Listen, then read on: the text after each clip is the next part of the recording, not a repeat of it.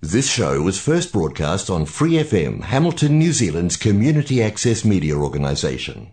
For more information on our lineup of shows and the role we play in the media, visit freefm.org.nz.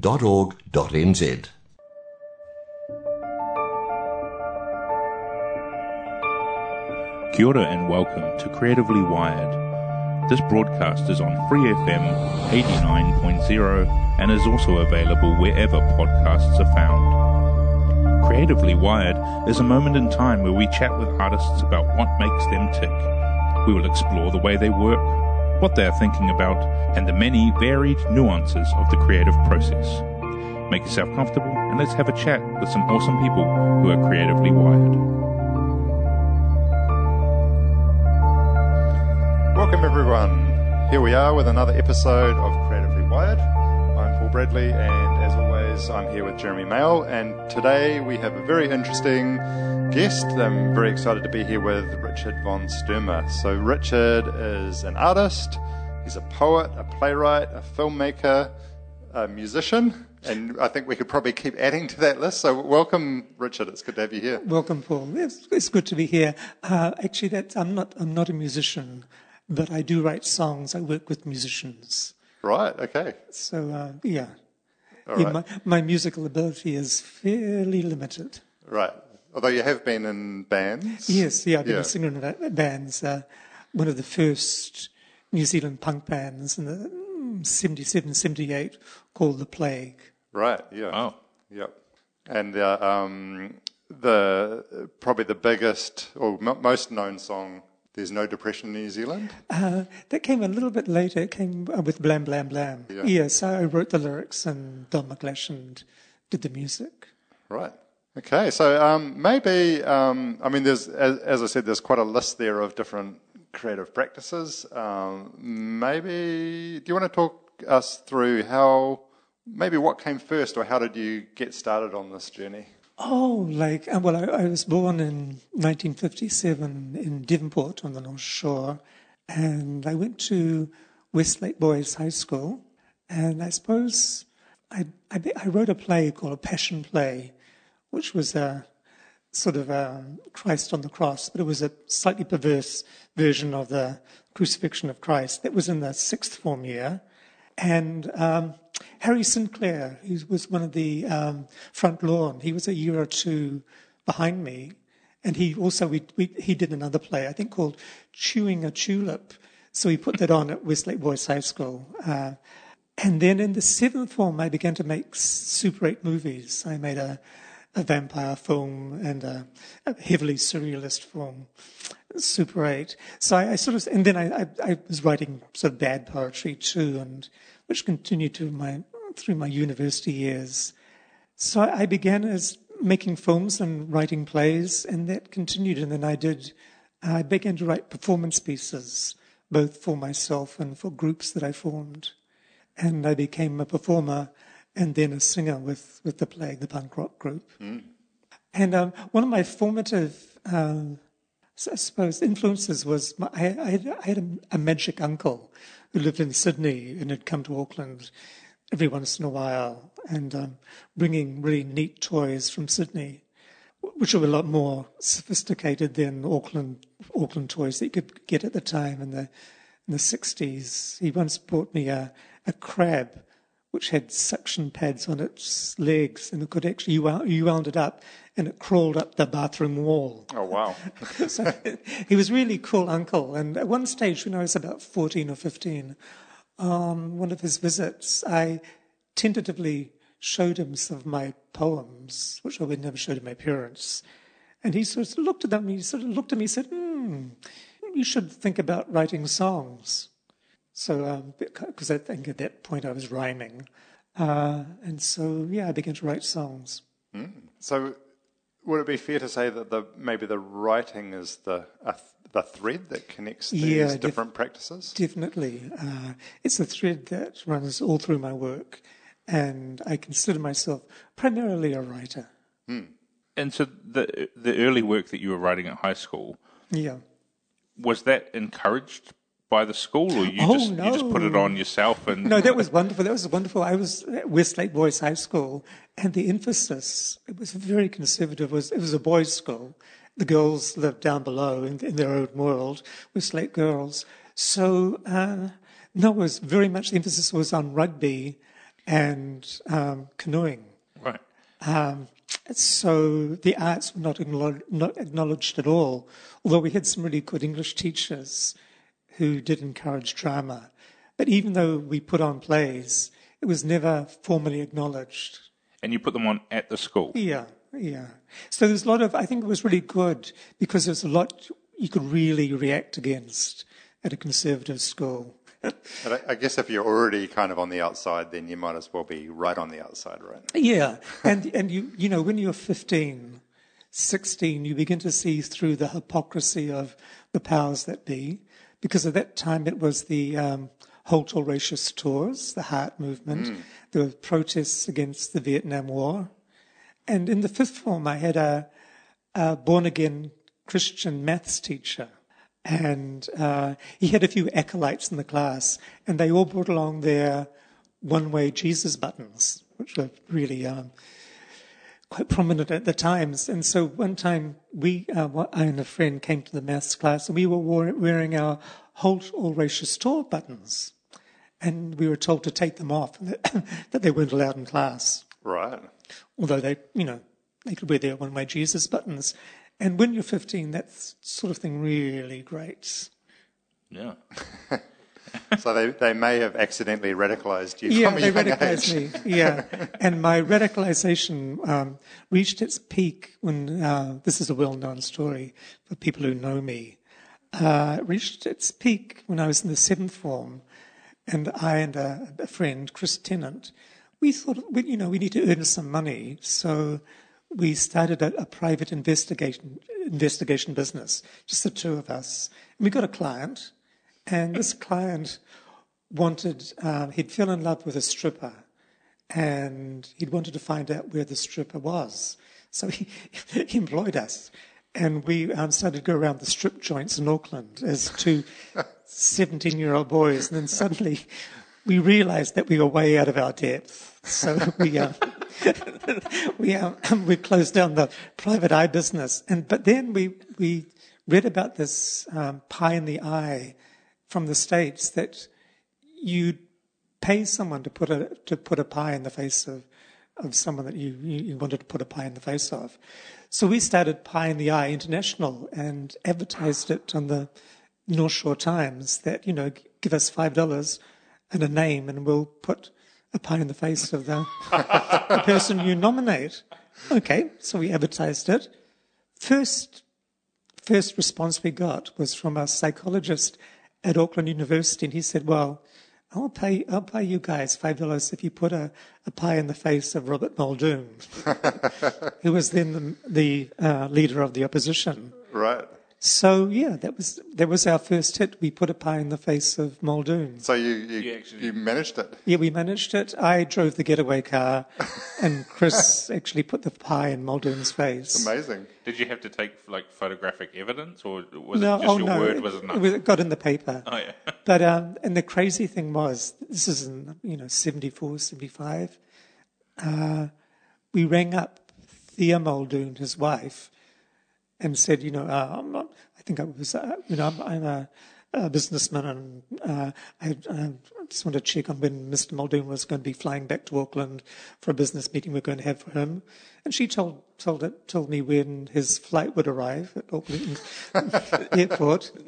So. Um, Mr. Muldoon was coming down the, the stairs from the domestic terminal. His driver had gone to get his car, so he was isolated on the stairs. Uh, Chris came up behind him. He was wearing a trench coat, tapped him on the shoulder. Mr. Muldoon said, eh? and then Chris put the pie in his face and, and ran for it. And I was in my Morris 1000 uh, at the Shell petrol station, a little bit away from the airport, and I saw in the rear vision mirror Chris being chased by two overweight security guards. and Chris jumped in the car, and we sort of made our way back to the North Shore uh, through the back roads of the Mangere. Uh, But we eventually the police tracked us down because we'd advertised in the paper, and All right. and we had to apologise to Muldoon. Uh, we had to go to his his house and um, say we were sorry. We had a, our lawyer with us, and he was okay. Uh, he he wanted to downplay it. He didn't want to, the embarrassment, so he got the New Zealand Herald virtually to shut it down. There was a, just a little report on page three about it Wow. because the Labour the Labour government wanted it on the front page to embarrass Muldoon. Right. So it got sort of got political very quickly. Yeah, right. Did you have any other clients for this business, or was That that, was the, it. the one and only? And I, yeah, that was the end of my political career. I don't think I could get any better than that. So you, you peaked early in, I peaked early. Yeah. Fantastic. so we can add, you know, maybe political performance arts into that Yeah. list as well. And then we did. Um, after that, we had. Uh, then I went to Europe uh, in 70, 77 and lived in Italy and then in London, which was that point was the peak of the the punk scene in London, which I sort of threw myself into as a 19 year old. And then when I came back at the end of 77 to New Zealand, that's when we formed The Plague, which was a political, theatrical punk band. Mm, mm. And so that was the first punk band in New It was one of the first. Yeah, I think there was the Stranglers, the Suburban Reptiles, and us in Auckland. And so, ha- how did you go about creating? A, was there a scene? Were, were there people who were into it, or was oh it still yeah, kind yeah, of unknown? definitely. Yeah, we were very much the political end of the punk spectrum at that point, and we began as a group of artists. Nobody could play their instruments. We had a, an arts professor playing saxophone, another writer on guitar, sculptor on saxophone. Actually, could play the, the saxophone, and then gradually. Um, sort of the writers and artists fell away, and we got good young musicians. Uh, Ian Gilroy on drums, uh, Mark Bell, who's a wonderful guitarist, who went on to be Blam Blam Blam, with Tim Mann, who was also in the Plague. Tim and uh, Mark and Don formed Blam Blam Blam. So although we were quite crude to begin with musically, a lot of that carried on uh, into Blam Blam Blam, which I wasn't part of, but they did do several of my songs. And they were far better musicians. And yeah, it sort of fulfilled what the plague had started out on a musical, more musical footing.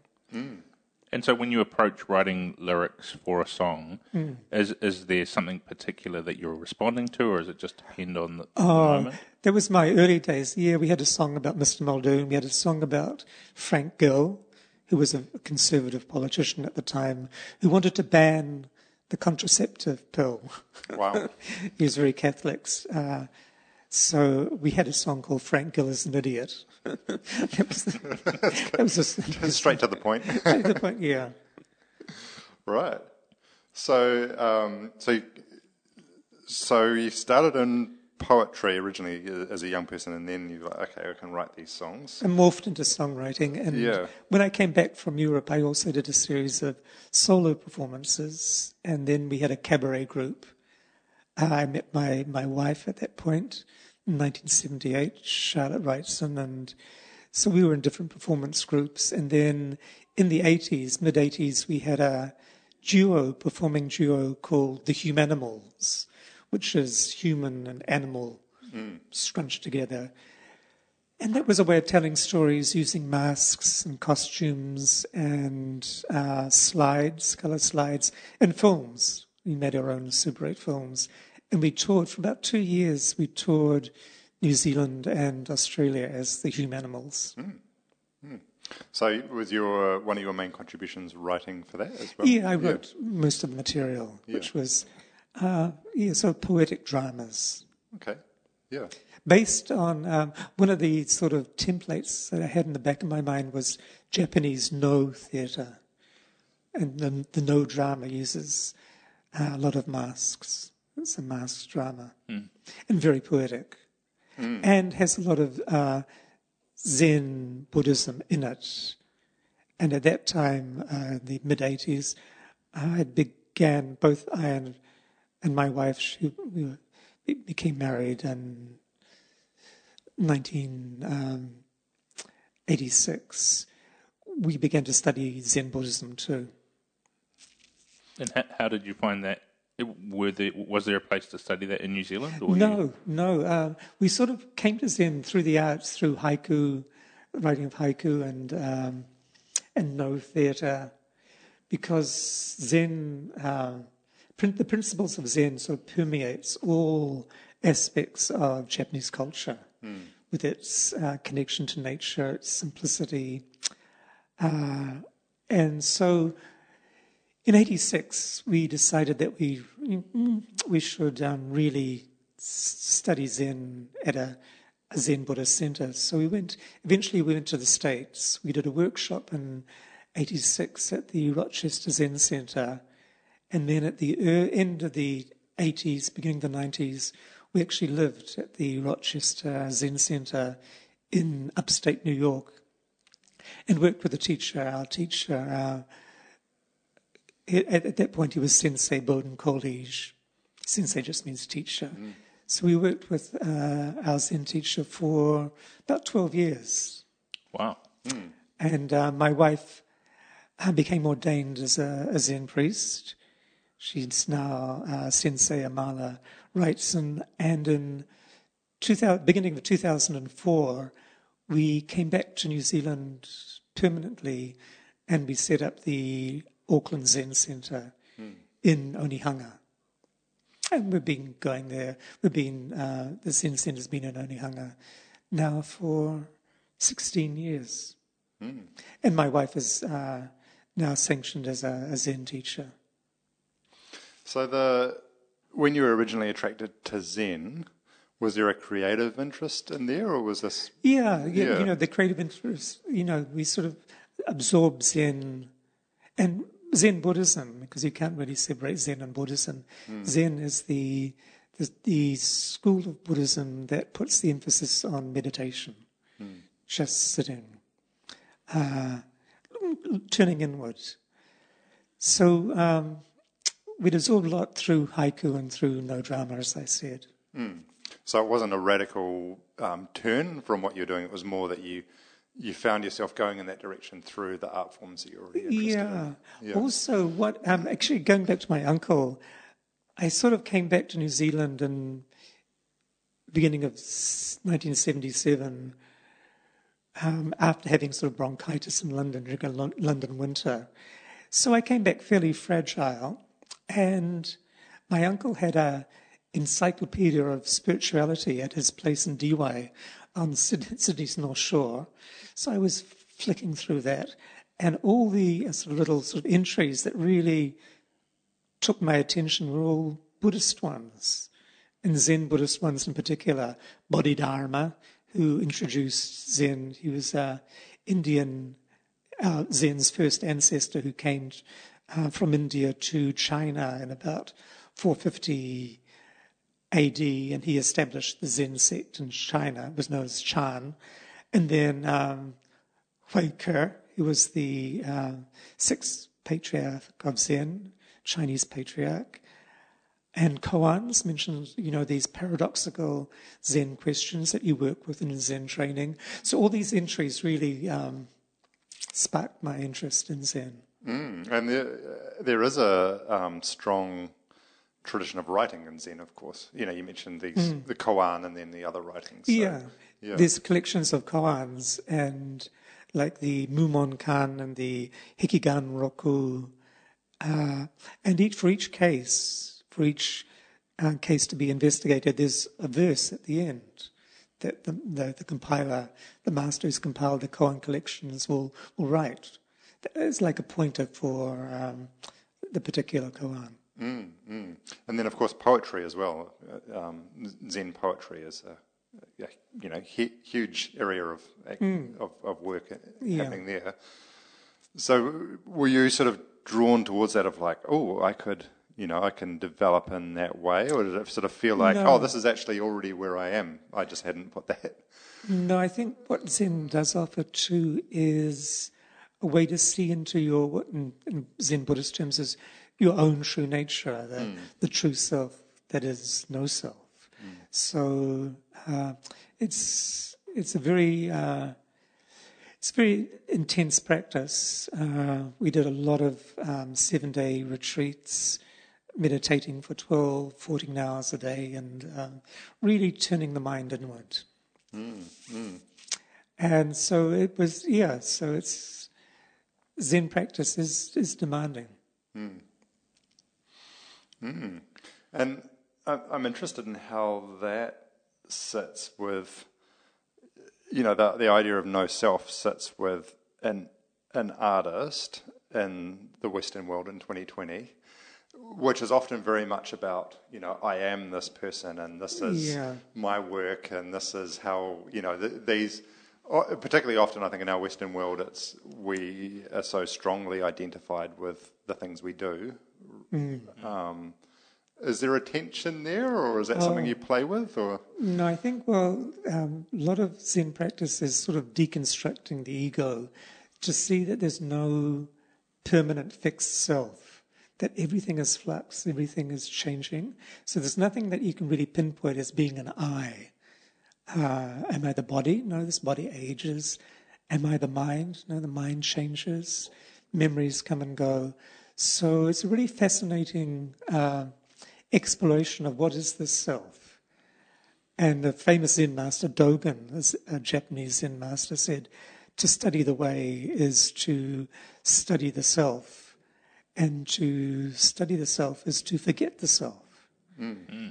So Zen Buddhism is a way of forgetting the self. Um, it's a bit like if you imagine your mind is a big furniture store absolutely cluttered with furniture, beds, dresses, um, sofas, all higgledy-piggledy. And through meditation, clearing the mind, you gradually remove a lot of items of furniture, so there's more space. Mm. You'll never get rid of everything, but you can become a bit more spacious. And if you're more spacious and if you're a little bit more empty, then you're ready to perceive the world. Mm um, you, you're in the present moment, all your senses are totally open, and you're ready to receive what's out there. Mm. And that's great for a writer. So, creatively, does that help remove maybe some of these false kind of filters? You know, there's the sort of classic mm. stories like, um, you know, people mistaking the rope on the ground for the snake. For a snake, yeah, that's a Zen story. Yeah, yeah. yeah. So, uh, do you find that it brings that strength to your work? Uh, I think you're remaining in the present moment. Yeah, you try and see things just as they are mm. without judging them, without getting caught up in, in, thoughts about the, the past or the future, but just, yeah, just being in the present moment. And that's um, one of the projects, uh, because I'm at the moment I'm the writer in resident at the University of Waikato. So to get the residency, I pitched them last year two projects. One was to write uh, 300 prose poems. It's a work I'd already started. Uh, um, called it's going to be a book called Slender Volumes, and each prose poem is only seven lines. Right. And so I finished that in June. And the other project, which they really liked, was they said that I'd um, explore small towns and geographic features in the broad Waikato region. And that's what I'm doing. Each month I choose a different location and I just go there and spend time there and just see what happens. Mm. Uh, I do do, um, having said that, I do do um, background research and I meet with people and talk with people and that's an important part. But also, it's a part of just going to a place and seeing what catches your attention, what draws you. Mm. So, would you? What What does that look like? Would you just kind of wander down the main street? Yeah, or? yeah, I do that. Yeah. It's a mixture of prose, poetry, and photography. Mm. Uh, last, I made several films, short films, but the last three or four years I've been doing more still photography, sort of training my eye. So there'll probably be uh, in this work, it's 12 chapters, 12 different locations, probably be about 90, 90 photos. I do about between six to nine photos for each place. So last month I was in Te Kuiti. And um, so it's also a matter of, tying things together, of um, d- different threads. Uh, before I went to Te Kuiti, I usually I'm back in Auckland for the weekend, but one weekend I had I was in Hamilton, and I went to Hamilton Zoo, and while I was there, uh, they've got a great rhinoceros enclosure, and they had some baby rhinoceros, and some full-grown adult rhinoceros as well. And there was a little boy, and the little boy was suddenly shouted, "The rhinoceros has got a big bum! The rhinoceros has got a big bum!" So I worked that into a poem about the the rhinoceros's big bum. The big the, the bum is grey and is you know in the poem it becomes as vast as the universe. Okay, so I wrote this little sort of I, I did a series of Hamilton Zoo poems. And the rhinoceros with the big bum was one of them. And so I'm walking down the streets in Te Kuiti last month, and what do I see? Wheeled out in the front of the store, but this huge sculpture of a rhinoceros, lifelike rhinoceros in the middle of Te Kuiti. so I immediately took a photo of that, and there was a workman sort of doing something on the street next door to it. It was it's a really fun photo of this very realistic rhinoceros uh, in a doorway, shop doorway in Te Kuiti. Turns out it was a carpet place, Right. and uh, they, one of their main brands was for rhino carpet. I think I've seen one of these rhinos in Yeah, Hamilton, actually. I think there's one in Yeah. Te Awamutu as Okay, well. so Yeah, it's, it's, right. It's, it's a Waikato thing, but um, so that we, so it's tying together, you know, odd things like that, and Yeah, yeah. I think often there is something a little bit surreal about small towns. I Oh, yeah. think I think anywhere. yeah, they've each got their own flavour. Uh, I don't, um, I don't go to anywhere that I'm not drawn to. That I, I always have to have a positive feeling about it. Right. And so this month um, is Huntly, Mm-hmm.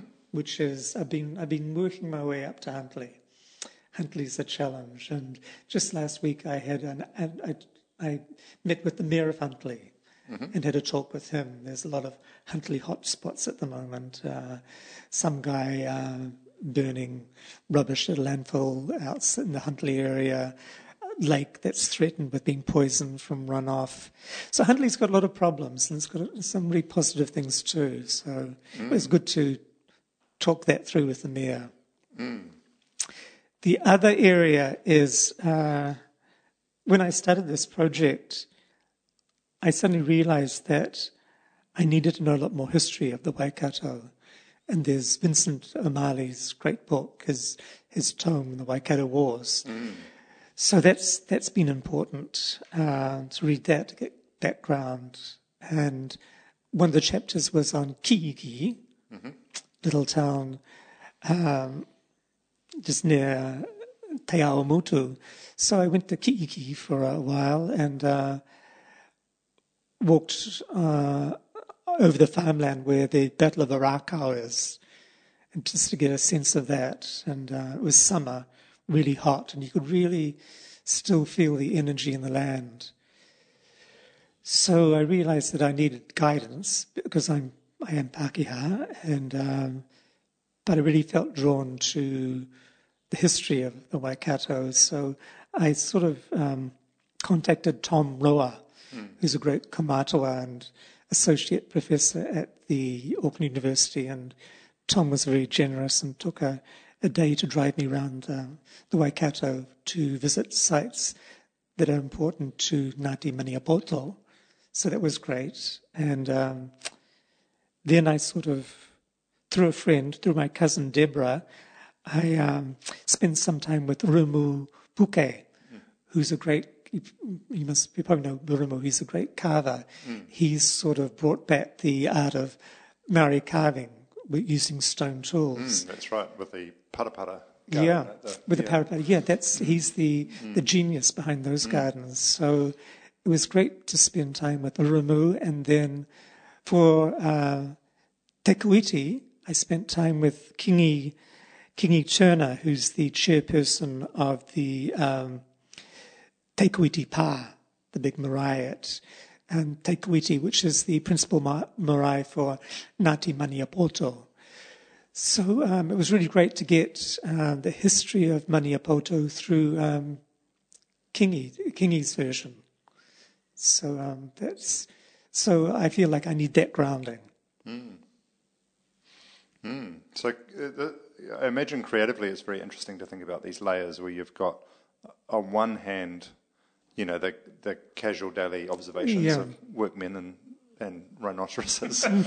and on the other hand, yeah, these, you've got all these layers of history. There's these undercurrents which are often incredibly heavy.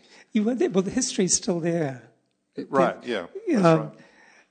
A friend, um, Murray Edmonds, um, pointed me to a great book, Dancing with the King, which is the rise and fall of the King Country by uh, Michael Belgrave. And that's, that's a great book too, which I'm reading at the moment. Just, just to, uh, so it's, uh, a, friend of mine, a writer friend, said, "Oh, you're, you're moving into new territory with your writing, in that I'm uh, referencing historical uh, aspects, uh, which I haven't done before." So that that feels good.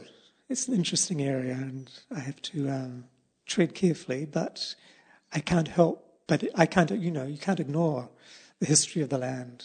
Mm, mm. I'm quite interested in the the process of creating the poems that you talk about in the, the 300 poems. Oh, prose poems. The prose poems, with them all being seven lines. So yeah. it's a really interesting creative restriction that mm. it's a seven line poem. What are you thinking about with those, and, and how particular are you about the selection of words when it is so constrained? Uh, I really like working with constraints. You know, I, I, do write haiku, which is three lines, and tanka, and a longer verse form, which is five lines. So I'm always drawn to short verse forms and short short stories. Um, the the framework for to generate the 300 prose poems. There's a um, Soto Zen collection of um, Actually, it's, it's Zen Master Dogen's collection of 300 koans. Uh, Dogen was a 13th century um, Zen teacher, and he he compiled a collection of 300 koans. He didn't write a commentary or verse; he just did, compiled the collection. And so I based my 300 prose poems on the 300 koans. So each in response to in response, one. yes. So it was a creative right. response. So each day I just clear my mind, read the the particular koan of the day, koan du jour, and uh, write a seven line prose poem in response. And so it's just a way of storytelling. So sometimes I might, a memory, a personal memory might come up. Sometimes it might be a surreal scene. Sometimes it might be a story from the past a fable, or it might just be like an a sketch from life. Mm. So it's all different threads that I could tie together through this, through working on 300 koans. And so that was a daily practice? It was a daily practice, yeah, most of the time, yeah. Oh. And so do you have, uh, like, a daily creative process that you go through reliably, or, or is it a little bit more flexible? Oh, uh, it's very flexible. Um, but I am the writer in resident at the moment at, at the university, so I always feel like that each day, each work, each, you know, I should be working on my writing. I'm a writer, so get back to work. so yes, I, you know, as as a writer in residence, I write every day. It could be a poem, it could be going out and just taking a walk and taking notes for what, what may be a, a future piece, taking a photo. Yeah. Mm because writing is putting pen to paper or finger to keyboard, but it's also, as you say, it is all those other times when you're not physically writing as well, isn't it? Yeah, a, a good tip is is uh, I got from some somewhere is to keep the hands busy. If you're a writer, uh, it's physical work. I usually write with pen and paper, mm. and then go onto the computer.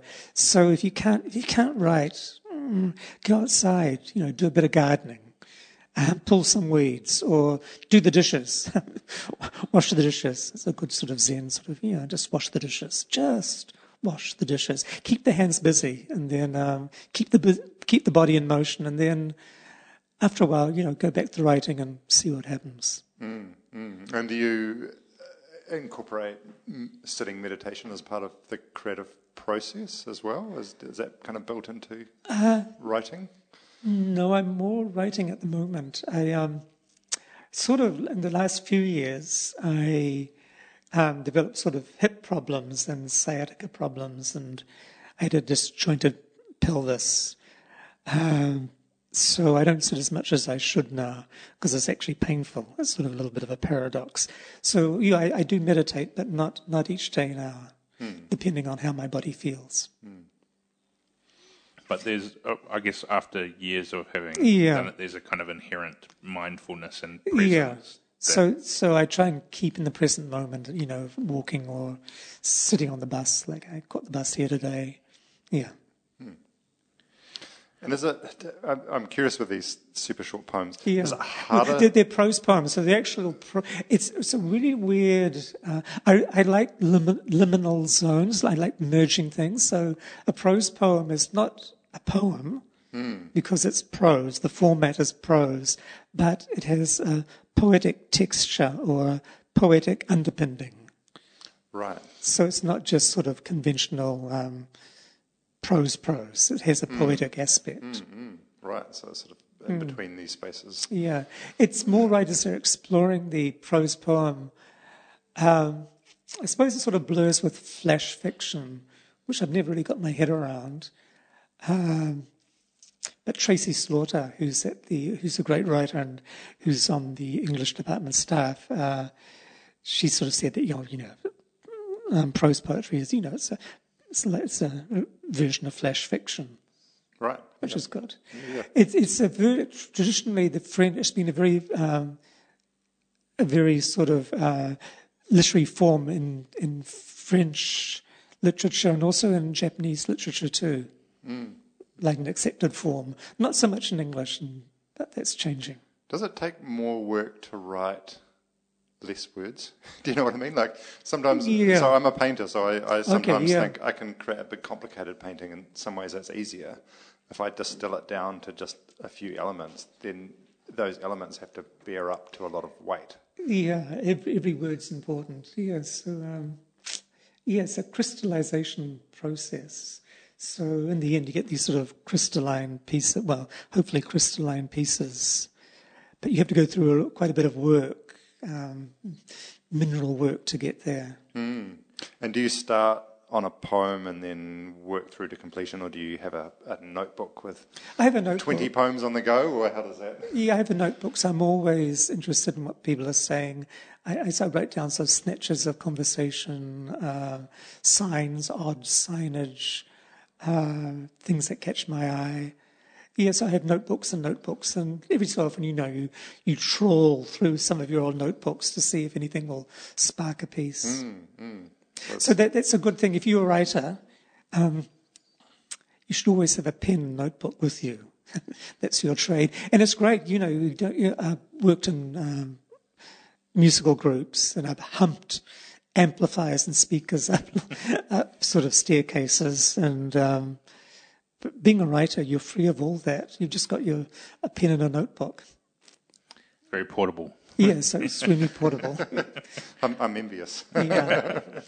Although, you know, visual artists do that with sketchbooks as yeah. well. But, yeah. Yeah, so like 007 license to write. Yeah. it's much harder to carry a piano around with you. yeah, that's right. um, throughout all your your varied artistic mm. practice, do you think, alongside writing as the kind of core mm. um, medium of exploration, is there a kind of central theme that transfers through, or is it kind of more this is what I was exploring when I was a punk, and this is what I was exploring uh, at, when I was doing the Zen thing, and this is what I'm exploring now? Is it kind of sectional, or is it is there a through line? Uh, mm, I think it's one of I'm interested in mix, mixing the inner and the outer, the inner world and the outer world. So how those two worlds intersect is, for a lot of people, I think that's the real creative process is trying to find something universal and something very personal. Mm. Uh, so yeah, that's that's what I've always worked on, and also um, to give good images. I think um, Ezra Pound says it's you know it's it takes a lifetime to produce one good image which may be a tad overstating it, but but you know we're all bombarded with so many cruddy, crass images, you know, and I do it too. Um, flicking through Facebook, there's some good stuff and some bad stuff, but also, especially with advertising, we're just media saturated. So I think part of the work of being a writer, working in poems and prose and visual images, is to produce really good interesting images that will really capture the imagination of the reader or the viewer. So, so a lot of my, you know, um, get back to your question. A lot of my um, ongoing exploration has been is an exploration into image. Right. So there's a kind of a visual underpinning to your work rather than a sonic one. Because I know that there's some poets who it's the sound of the word uh, that, that, that too. Yeah, I always, um, when I'm working on a poem or a prose poem, when it's sort of finished, I always read it out loud. So the oral part is that's very important too. Mm. Yeah. So do you do you start with images in the mind's eye, or maybe from captured from your you know your, your yeah. trips into the world, and then build words around that, or is yeah. it more that you start with the words and then see what images uh, uh, emerge? Both both. Mm. You, can, you can work both ways. Mm. I don't. Uh, I work with at the moment. I work with a a friend who's a filmmaker and musician, Gabriel White, and we've got a band called the Floral Clocks. And you can check us out on Bandcamp. You just go to Bandcamp, Floral Clocks, and we've done three albums. Wow. Um, Desert Fire, which was our first one, A Beautiful Shade of Blue, and we've just uh, last year early this year, we put out Gas Giant, which is our third album. And it started out with Gabriel was putting music. He's a musician and a singer. And I, I write the lyrics. He started out by putting music to my words, to some of my poems. And then I began to write lyrics for him. And then at a certain point, he started to produce the music and I'd write to, to his music. Right. So we go backwards and forwards, and I really like that. Sometimes the words come first, and sometimes mm. the music comes first. And so, I mean, as a musician myself, I find that really interesting the creation of the words after the music. Yeah. Um, what is what's your kind of working process or your thought process when you're unpicking a sound to write to? Um, well, it's the rhythm. I'm a really rhythmic writer. So I, I, I um, I've got one one ear, one part of me is, you know, when I've got music to write to is is working on the rhythm, what's rhythmically there, and the other time, other part is what melody, what what's the melody that goes in and out of the rhythm, and trying to match that with words. And other times, it maybe it's just what the atmosphere of yeah. the of the music is. What atmosphere is this piece of music creating? And how can I mirror that with words? And, and does that pass through a visual language as well in your mind, or is no, it? No, sometimes. Sometimes I'll give you an example. For 13 years, I worked when we came back to New Zealand and, and established the Auckland Zen Centre. My wife was a Zen priest, so she really was running the centre. I was helping out, but one of us had to earn a living. And I just by chance um, got a job, data entry with the Ministry of Education in 2014. Ended up working with a great team in uh, English English speakers of other languages, the ESOL team at the Ministry of Education in Auckland, and worked there for 13 years. Uh, I worked four days a week. I had one day for writing. And it was great because that gave us some regular income. But one time, the offices are in Mount Eden. I was on a train, and suddenly turned up. Uh, I'd spent we'd spent time in Nevada in the states camping. I just started chanting on the train, Nevada da da, Nevada da da, And, that, and then I wrote some more lines. Nevada da da, Nevada da da, Frank Sinatra is a cactus. and, and that, that became a, a, a, song on the Floral Clocks second album called Nevada Da Da. And um, Gabriel did the words. It's a very surrealistic song. Bodies are buried under the sand. Inza, just keep those doggies rolling into the void. Nevada da da, Nevada da da, nada, nada, Nevada da da. And I was actually chanting that just last week because at one point it looked like the state of Nevada was going to flip things for the Democrats. And you know, you, um, you can't, um, Trump's impervious to prayer, to good prayer. He's such a despicable guy. But I, so uh, I, I, thought I'll try a little bit of voodoo. I'm going to really chant Nevada da da, Nevada da da to get the fucker out. I think it helped. I think it. I think it. I really well, think it can, helped. We can all thank you for the uh, yeah. The outcome. so, well, you know, there's a lot of stuff at the moment about that, but yeah, I think I did my bit for mm, the presidential yeah. elections. uh, so when you, you you've got uh, so many things that you're working on. What happens if you get creatively stuck? Oh, yeah. What I should mention is that being a writer is, you know, it's a solitary occupation, but like maybe being a painter. Mm. So I really like collaborations. Um, I really, uh, I really enjoy so working, you know, working with Gabriel on music. Uh, at the moment, I'm doing song lyrics to a film by David Blythe, a well-known New Zealand filmmaker, and we've collaborated on a number of different projects. So I'm, I'm writing some song lyrics for his new film, and I, I may appear in the film as an alien. Uh, I, I have a friend uh, from from the Ministry of Education, Adel Salmanzadeh, um, who's an Iranian who was an Iranian refugee who came to New Zealand as a 15 year old.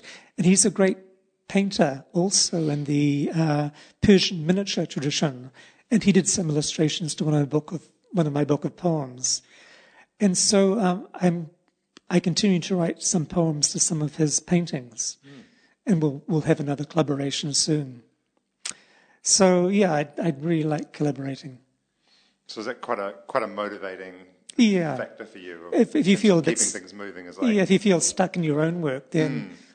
Let's have a work with this person, or yeah, let's see what what ideas we can generate. Mm.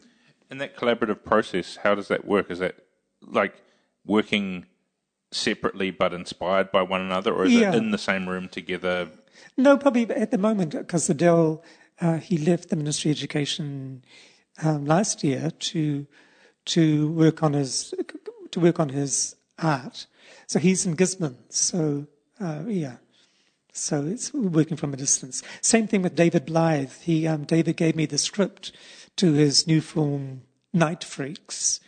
And, um, I started to write some, some, some, some song lyrics because he decided at one point that the, the film should be a musical. so and he's got some really good musicians. Uh, Jed Town, he's a well-known Auckland musician, and Andrew McLennan, who was part of the Plague and uh, and went on to, to, form Pop Mechanix. So I'm working um, with with Andrew um, with writing lyrics for for David's films. So yeah, that's great. That's awesome. It's great to to be able to kind of have that um, shared collaborative uh, process. Um, so, following on from that, what's the the hardest thing for you about being a writer? Uh,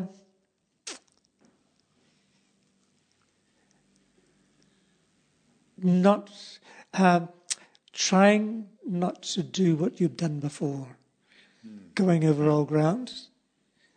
Uh, trying to be tr- true in whatever medium. If, if you're writing a satirical song, that's fine, but not to be flippant. Uh, if it's something surreal, to try to be really surreal, but in a, in a really imaginative way. So yeah, not going over old ground, um, not doing anything that's cliched or hackneyed. or something that you've done really well in the past, but you that's you know you brought something to fruition. Well, just leave that and uh, see what other territory there is to explore. Mm. I'm interested. In, you, you mentioned there the idea of truth. Mm. What does that look like for you as a creative person? Oh, it's just uh, it's it's just when you strike something, you get a clear note. Mm. Something rings true. Right. Yeah, truth's an abstract concept. It's probably better to say when something rings true, mm. uh, then you know, yeah, you know that something works. And often, if it doesn't, then that's great um, because you know you have to work on it. And that's uh, I, I, I, uh, from now, every now and again I give creative writing classes, and one good thing is to pay attention to your niggles. If, uh, if there's something you're writing that you think, well, it's good, but um, this this part doesn't really work. It's sort of niggling me a bit. And you go away and leave it for a, a month or two, come back to it. And often the part that niggles is important because you have to throw it out and do something better. Right. So, going with this metaphor of you know ringing true, mm. do you think sometimes it's that we, as creative people, are sort of looking for a note, but maybe it's the wrong note. We're yeah. focusing on the wrong stuff. Yeah, some sometimes. Yeah. Mm. Mm. That's interesting. And, and as I think you were saying before, what rings true is the way that you sort of experience that or measure that or look for that is going to be quite different based on what yeah. the art form is, right? Yeah, yeah. Like, I, you know, for example, you're you're looking at land wars. I imagine there's quite a sense of responsibility to honour that, versus, yeah. for example, making something that might be surrealist or funny or yeah. uh, you know.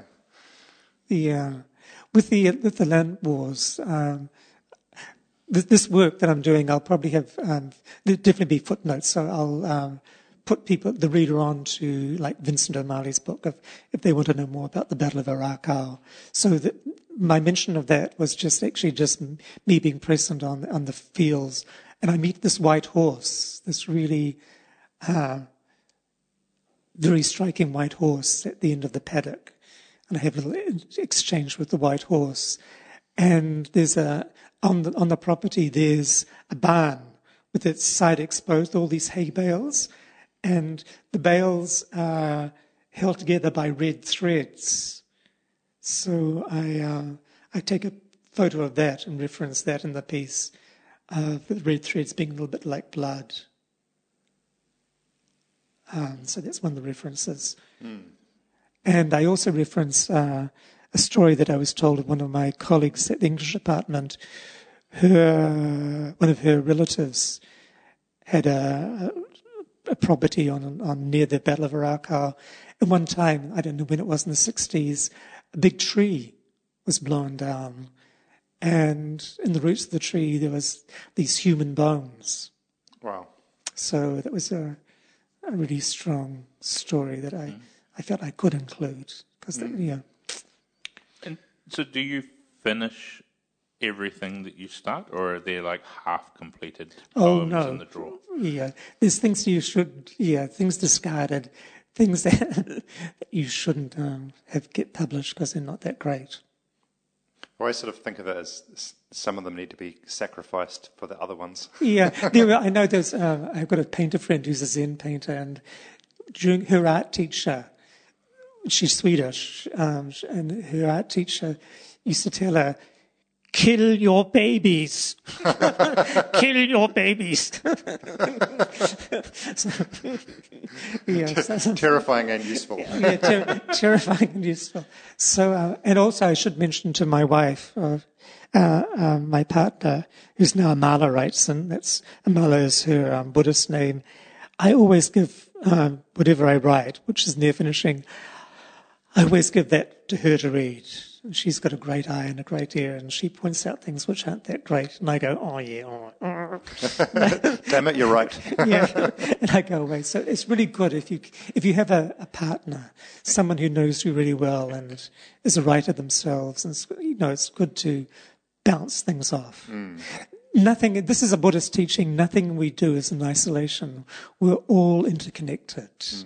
Uh, so yeah that's important to realize that it's not just me doing it, but there's a lot of influences that are working on me and working through me historically and contemporarily. People I meet, like Tom Roa and Kingi Turner uh, from Te Kuiti Pa. It's just um, just being true to those encounters and and really listening and absorbing and everything's teaching. That's another sort of Buddhist perspective. I think everything is teaching you. You just have to be aware of that. Mm. It, it, it, strikes me that a lot of these uh, things that you're talking about, which are, you know, are very, very useful for creative people, is really taking the time to stop and to notice mm. and to be really present. I mean, I really think that is a core of a lot of people's creative practice, whether it's through a Zen yes. lens or yeah. you know whatever lens they have. But it also strikes me that in the way the in a way a lot of the world is moving more and more away from that space. You know that t- social media and yeah, rapid but, fire news cycles and. But then again, there's COVID, and that's one of the um, the things that COVID teaches has taught us is you know to take a deep breath. Hopefully, not inhale any. anything. Behind no, your mask, yeah. yeah. Take a deep breath with your mask, but no, you know, just stop and uh, okay, I can't do this. I can't go on my wonderful holiday that I'd planned. I've got to stay at home, especially during lockdown. Okay, so just take a pause. Uh, go out into the garden, look at the sky. And I think that's um, for a lot of artists and for everyone, that's been one of the benefits of what's been, you know, an awful occurrence is just, you know, to slow down a bit. Mm. I think that was a very interesting um, aspect of lockdown is that mm. it was an enforced slowdown. Yes. And, you yeah. know, I'm sure some people spent the whole 55 days or whatever it was playing video games, but I think for a lot of people, you know, you, you saw these, suddenly there were these people walking around or riding their bikes with their kids or whatever. It was quite a. Yeah. I, I think you're right. It probably was a drawing back to that kind of space. Yeah. And that happened when we lived in upstate New York at the Rochester Zen Center in winter, uh, long winters, maybe six months of winters. Mm. And you, of course, America is such a driven, busy society. But then uh, magically, in the middle of winter, there'd be this huge dumping of snow on Rochester. Mm. And everything, the whole city would be forced to nearly come to a standstill because of all the the snow and the snow plows would be out. But it was sort of quite magical that suddenly everything would be slowed down because of the snow. Mm. That's awesome. Um, we have unfortunately run out of time because I know that this could go mm. on for probably another hour. Um, but thank you so much for your time and your insight and your sharing. Um, that's really remarkable. Thank you so much for being here. Thank you both. Thanks. Thanks. Thank you for joining us. This show has been broadcast on Free FM 89.0 and is brought to you by Creative Waikato. Have a great day. For more episodes, use the accessmedia.nz app for iOS and Android devices, or subscribe to this podcast via Spotify, iHeartRadio, or Apple Podcasts. This Free FM podcast was brought to you with support from New Zealand On Air.